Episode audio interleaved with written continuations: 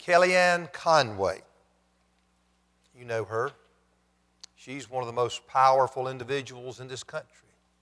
Her official title is Counselor to the President of the United States. She also ran Donald Trump's presidential campaign, led him to success. Well, about two months ago, on January the 9th was the date, she tried to defend Donald Trump's loose tongue with this statement You always want to go by what's come out of his mouth rather than look at what's in his heart. She made that statement in a live interview. You can go online and just look it up, read it for yourself, or watch it. I want to be very clear that in no way was intended to be a political slap at her or President Trump. I hope and pray that he will be a great president and help our country, and she'll help him along the way. But that is a demonstration or an example of someone who tries to downplay the importance of our words. Now, when I first read that, I was stunned. She was telling us, telling the world, not to listen to what the president elect of the United States was saying, but just look in his heart. Now, think about that. She was saying that what comes out of a person's mouth is no reflection of what is in his heart. That's the exact opposite of what Jesus said. Look with me at Luke chapter 6, verse 45. Jesus said, For out of the abundance of the heart, his mouth speaks.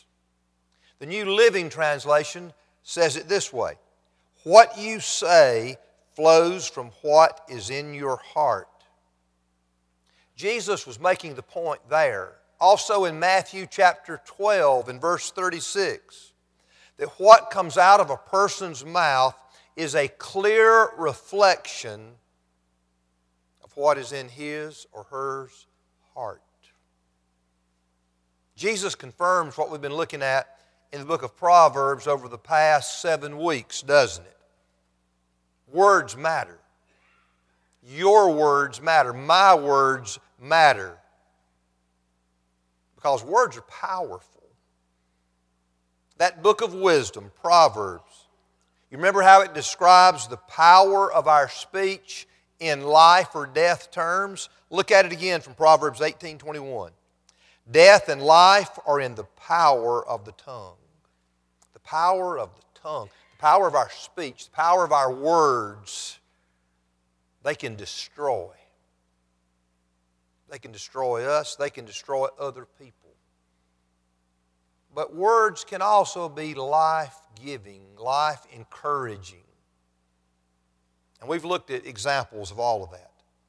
Well, this morning I want us to conclude this study on the power of our words or the importance of our words by looking closely at the two passages from the New Testament that we've been looking at from time to time throughout this series. Luke chapter 6, verses 43 through 45, and Matthew chapter 12, verses 36 and 37. I'm going to put it on the screen, but if you want to turn to in your Bible and just look at it, mark it. Luke chapter 6, Matthew chapter 12. Let's look first at this. Our words reveal the kind of relationship we currently have with God. I want you to understand that from what Jesus said, and it's going to be clear. Our words, the way we talk, it indicates what our current relationship with God is right now. Look at Luke 6 43 through 45. Jesus said, For no good tree bears bad fruit, nor again does a bad tree bear good fruit. For each tree is known by its fruit. For figs are not gathered from thorn bushes, nor are grapes picked from a bramble bush. The good person out of the good treasure of his heart produces good, and the evil person out of his evil treasure produces evil. For out of the abundance of the heart, his mouth speaks. Jesus often used that analogy of how a tree is known by the fruit it produces to teach an important lesson. A person is known by the fruit that he or she produces. I want you to think about how Jesus explained that in terms of both people who do evil and people who do good. For an example, he said twice in reference to false teachers to be aware of them because of their fruit. Look at it. Matthew chapter 7, verse 15. He says, Be aware of false prophets who come to you in sheep's clothing, but inwardly are ravenous wolves.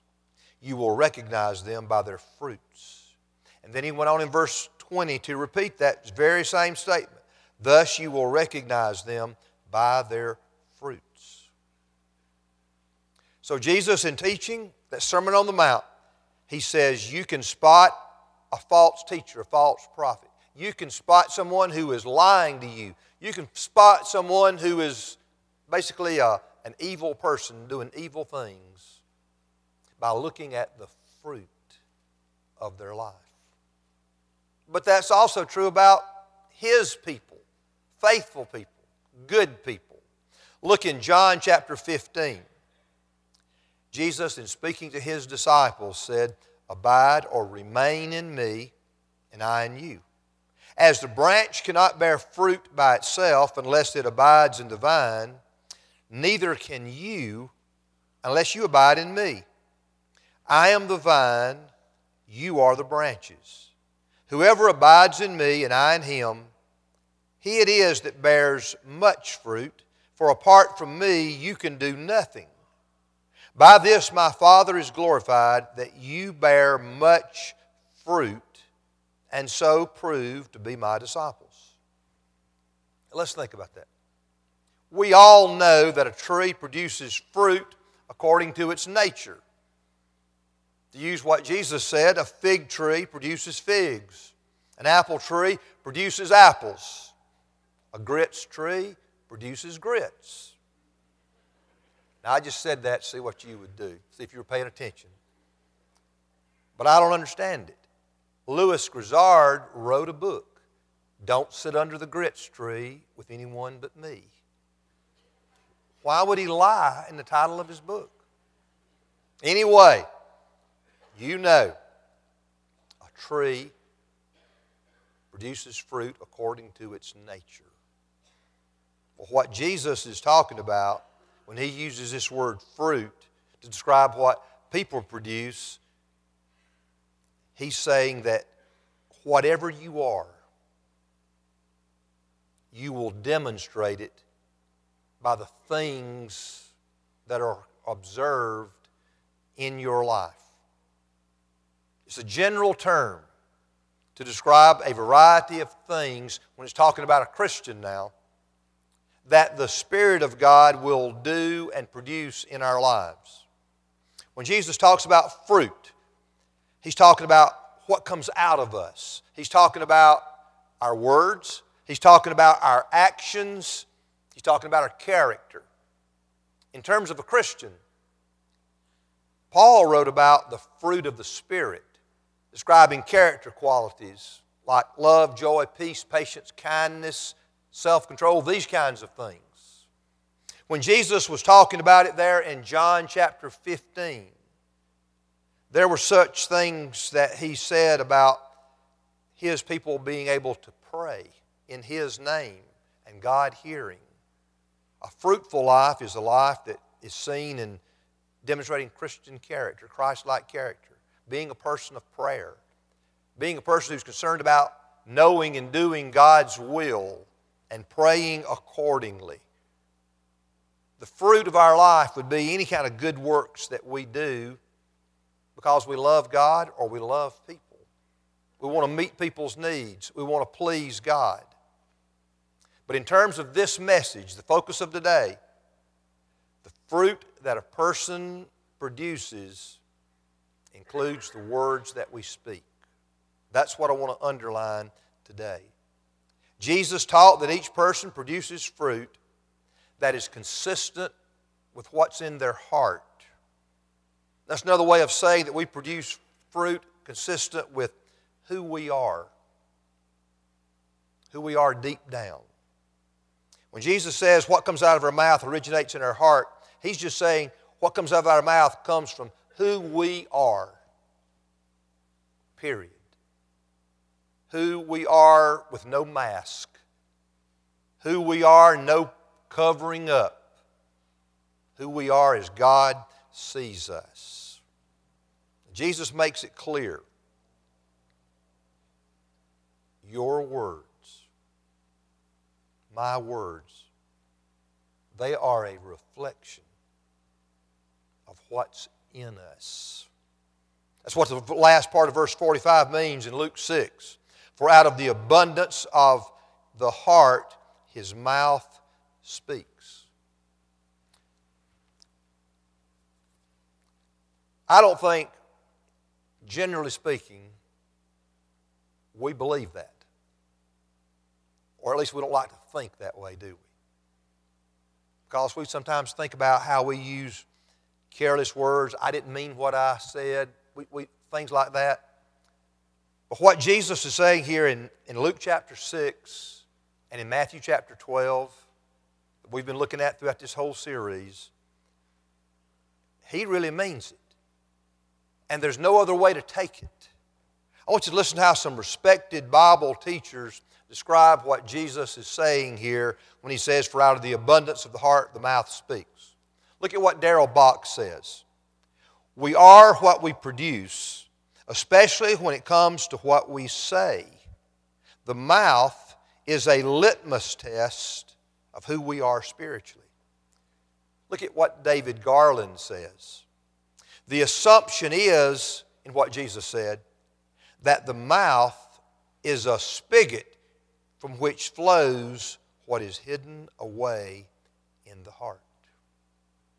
And then John Frame. We act and speak then according to our character. We follow the deepest desires of our hearts. Look one more time, or rather, look at one verse along this line that should also really get our attention. It's in Matthew 12, verse 36. Jesus says, I tell you, on the day of judgment, people will give account for every careless word they speak. We're going to look at that in a little bit more detail later. But look at that phrase people will give an account for every careless word they speak. The word careless here means idle idle words, what we would consider insignificant words. Careless words are the things that just sort of come out, things that we say without thinking, off the cuff remarks. And you might think, well, do those words really matter? I mean, just sort of spouting off a little bit. Look at how Craig Blomberg points out why careless words are not harmless words. He says, What may seem like merely trivial or casual remarks may at times better reflect the true attitude of one's heart than more carefully chosen words. What Jesus is saying about these careless words, and Blomberg is trying to emphasize, is those careless, without thinking, off the cuff remarks sometimes that really shows what we're thinking, what we feel, what we really are. This is a warning to all of us we need to be aware that those hurtful things that we say in anger, in frustration, and then come back later on and say, Oh, I didn't mean it. Jesus is saying, You did mean it. And here's what I think he's talking about. When I get mad and I pop off, at that moment, that's what I mean. I may get mad at Mike say, uh, You're an absolute moron.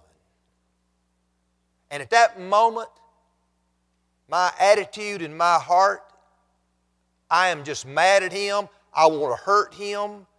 I want to do something to put him down. That is what I mean at that moment in time.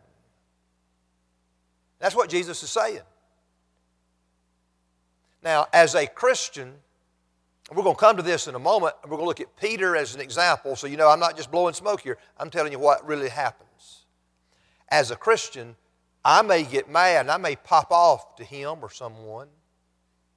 And at that moment in time, that's what I went to do. I wanted to hurt him, I wanted to hit him, I wanted to do something to him.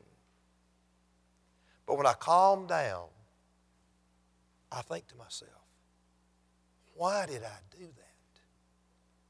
Why did I say that? I don't really think he's a moron. I don't really want to hurt him. And if I really do that, I'm going to go and apologize to him.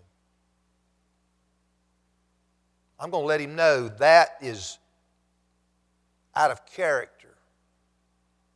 It's not what I really think, but the truth is, at the moment, I did. And when you say those things, you do too. And we have to, have, we have to accept ownership for that stuff. It's not just blowing smoke. Jesus is saying it matters because it indicates what we are. Careless words are not harmless words. And that bothers me. And Jesus intends for it to bother us all. What Jesus is actually teaching in all this is that if we think we've got a problem with our mouth, we've really got a much more serious problem because we've got a problem with our heart. The mouth only spews out that which is deeper in us. We really don't have word problems, we have heart problems, Jesus is saying. Let's go back to what we read in John chapter 15. Look again at what Jesus told his disciples. He said, You abide in me, you remain in me, you stay united to me, and I in you. As the branch cannot bear fruit by itself unless it abides in the, abides in the vine, neither can you unless you abide in me. I am the vine, you are the branches. Whoever abides in me, and I in him, he it is that bears much fruit. For apart from me, you can do nothing. The only way that we can have a good heart and produce good fruit in terms of our words or our actions is if we have a real relationship with Jesus Christ. That's what he was telling his disciples. That's really the point he's making in Luke chapter 6 and Matthew chapter 12. We're born with a sinful heart. All of us. We're born with a sinful heart that is incapable of producing the good fruit that Jesus was talking about. I mean, that's what he says. Apart from him, we can do nothing. The only way that our hearts can be changed is by the supernatural work of God that He does when He brings about a new birth. Jesus talked about that in his conversation with a man named Nicodemus in John chapter 3. I'd encourage you to read that. Now, if God's already done this work in us to bring about a new birth, if God has regenerated us, if God has changed our heart, if God has put His Spirit in us, that's what changes us then there will be evidence in our lives. We will, to use these same analogies, we will produce good fruit. We'll bear good fruit. And a part of that good fruit will be good words. And so we are at a point now where we just need to look at ourselves. You think about your life. Do you see evidence that God has worked in you, brought about a change in you, a change of heart that results in you bearing forth good fruit, good works, good words? Now let's be clear about this. Jesus was not saying that Christians will produce only good fruit and good words. That's what I was talking about a moment ago. I want you to look at the, the pattern of your life. Think about, think about how you really are in the big picture. People who observe you over a period of time, what do they see? Let me ask it another way. What are your deepest desires most days?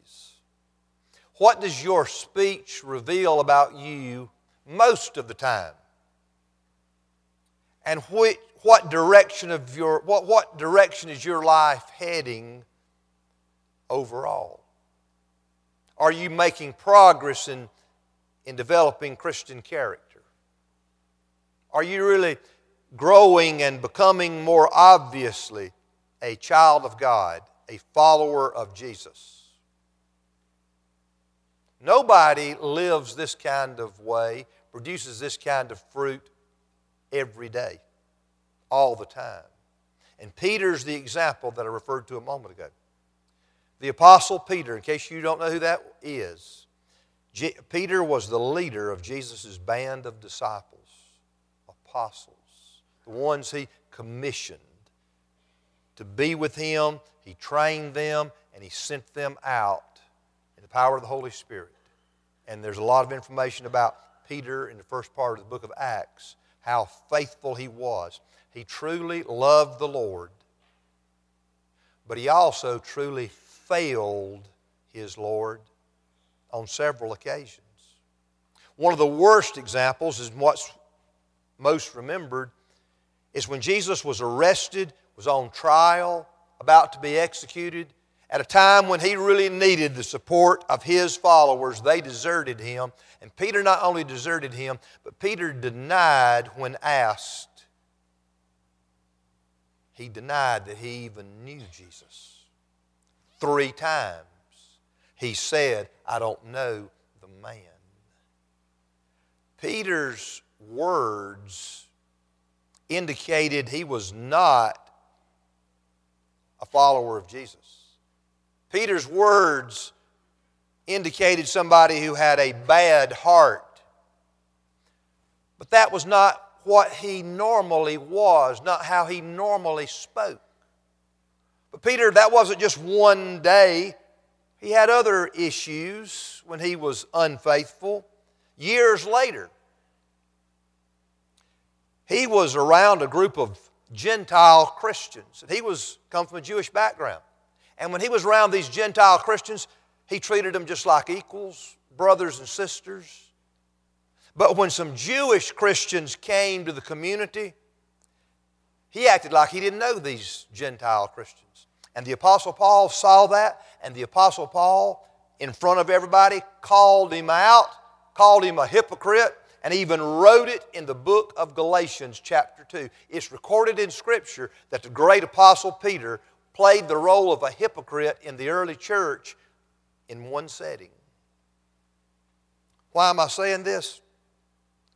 There are days when any Christian, even Peter, when their words and actions are terrible, are ungodly, but the overall pattern of a genuine Christian's life is that we truly do love the Lord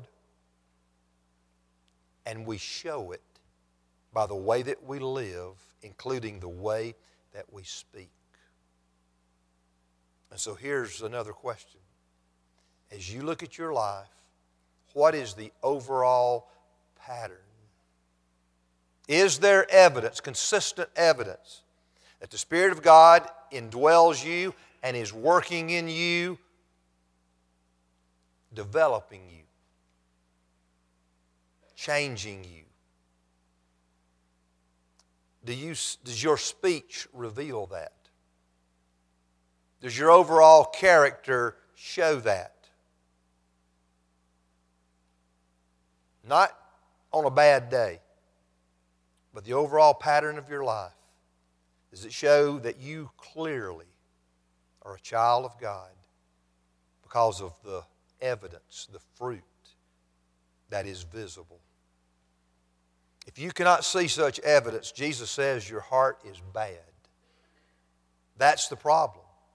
And the solution is for you to ask God to change your heart, to admit that you're not His. And if you want to be,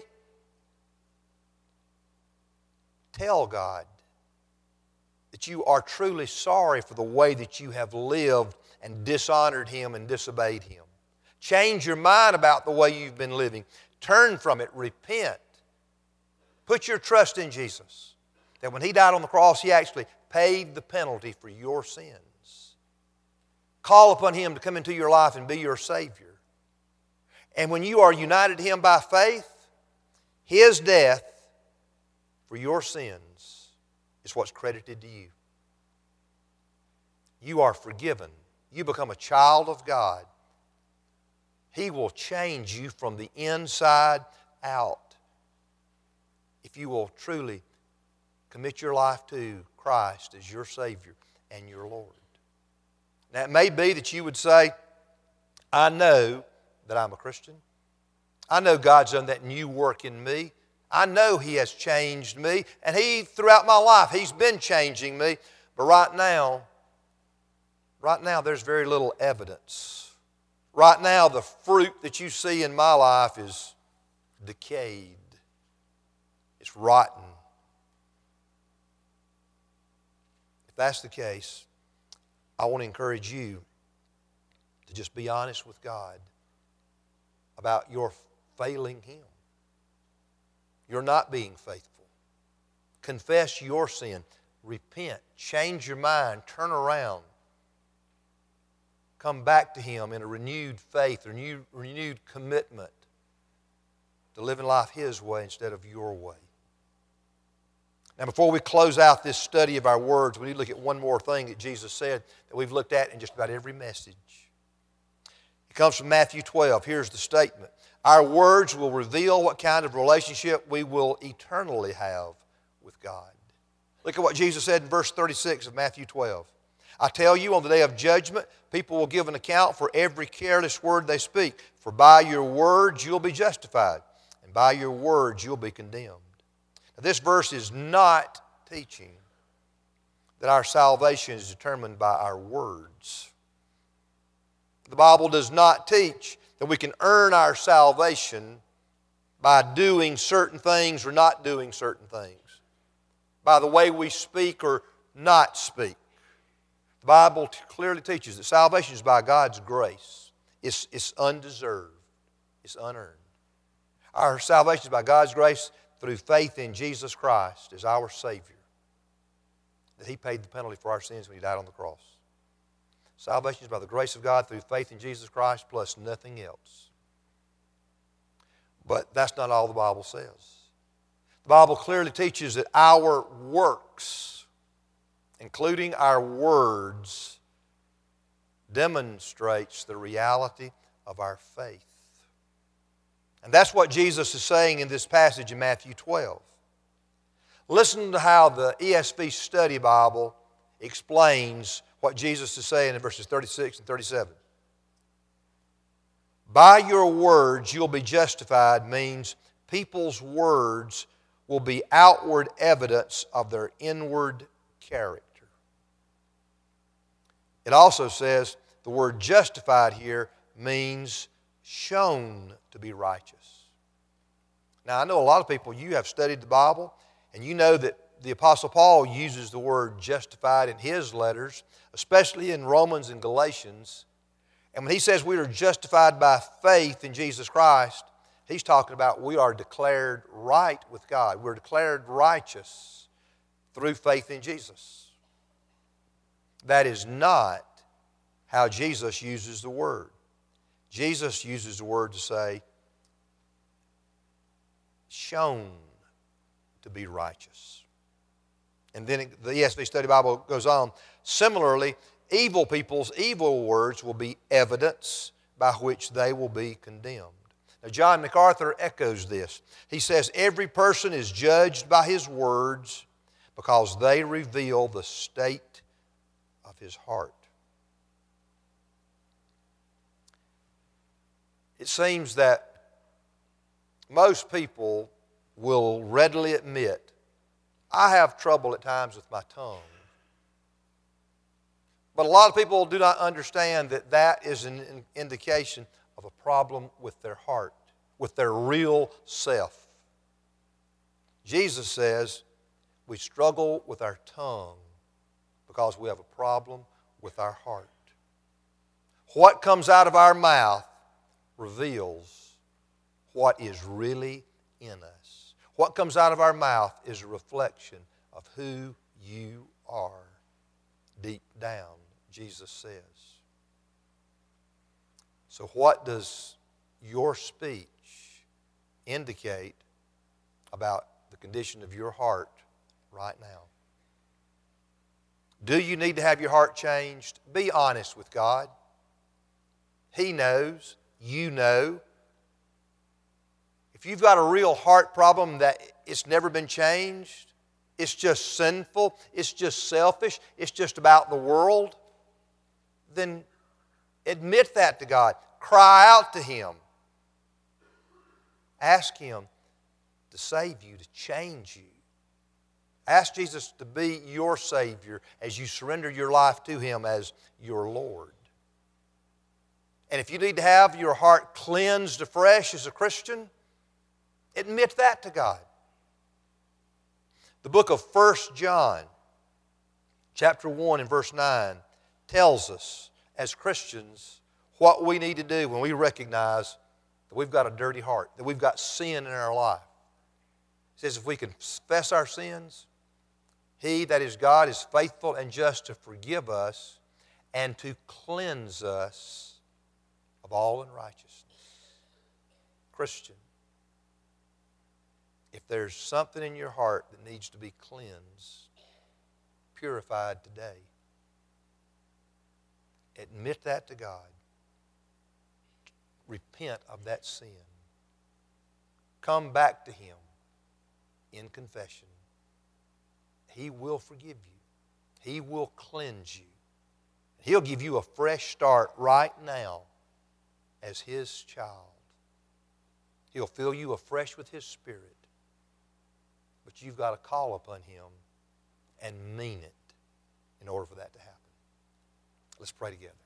Dear God, show us what we need to do in light of all that you have said to us in this series about the power of our words, the seriousness of our words. Father, if there are people in this room who are not Christians, make it clear. And make it clear that by your grace and through faith in Jesus, they can be, they can be saved, forgiven, made right with you, made a child of yours right now. Work, dear God, call them to faith in Jesus now. Lord, show Christians in this room their words matter. And if they're truly your children, with your spirit living in them, they will not be able to speak ungodly words or live an ungodly life without real conviction, guilt, experiencing your discipline. But help them to see, dear God, that you, they can be forgiven, the guilt can be taken away, they can be restored to real fellowship with you right now. if they will confess, seek your forgiveness, turn from their sin, and renew their commitment to Jesus as Lord of their life. Show us all what to do, how to respond. Help us to do it. And then, an attitude of prayer, you just do it. Do what the Lord's telling you to do. I'll be here at the front, be happy to pray with you, talk with you. You let me know. Let's just be in an attitude of prayer and respond to the Lord as He speaks.